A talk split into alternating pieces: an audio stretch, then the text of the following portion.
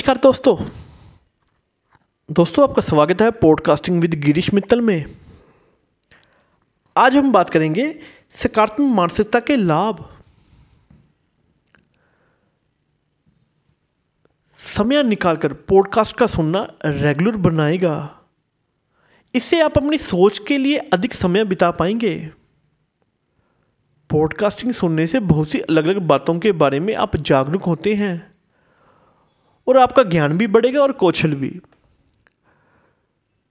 सकारात्मक मानसिकता की तुलना में नकारात्मक मानसिकता से मुक्ति पाने के लिए पॉडकास्टिंग सुनना बहुत ही महत्वपूर्ण होता है।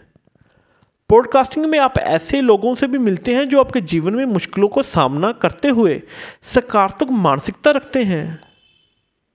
बहुत से लोग हमेशा अपनी पुरानी सीख और विचारधारा में अंकुश लगाए रहते हैं। इसलिए वे नई चीज़ों से धीरे धीरे दूर हो जाते हैं। सकारात्मक मानसिकता को बढ़ाने के लिए पॉडकास्टिंग में अपादाओं के सामने खड़े होने वाले लोगों की कहानियाँ सुन सकते हैं। ये कहानियाँ आपको ये बताने में मदद कर सकती हैं कि आप किस तरह अपनी ज़िंदगी को बेहतर बना सकते हैं।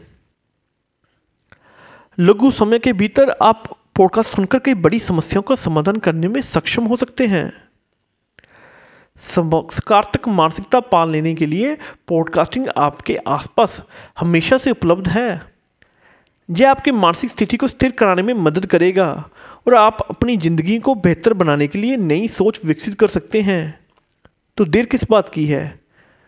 अभी से पॉडकास्ट सुनना शुरू करें और सकारात्मक मानसिकता को पाएँ।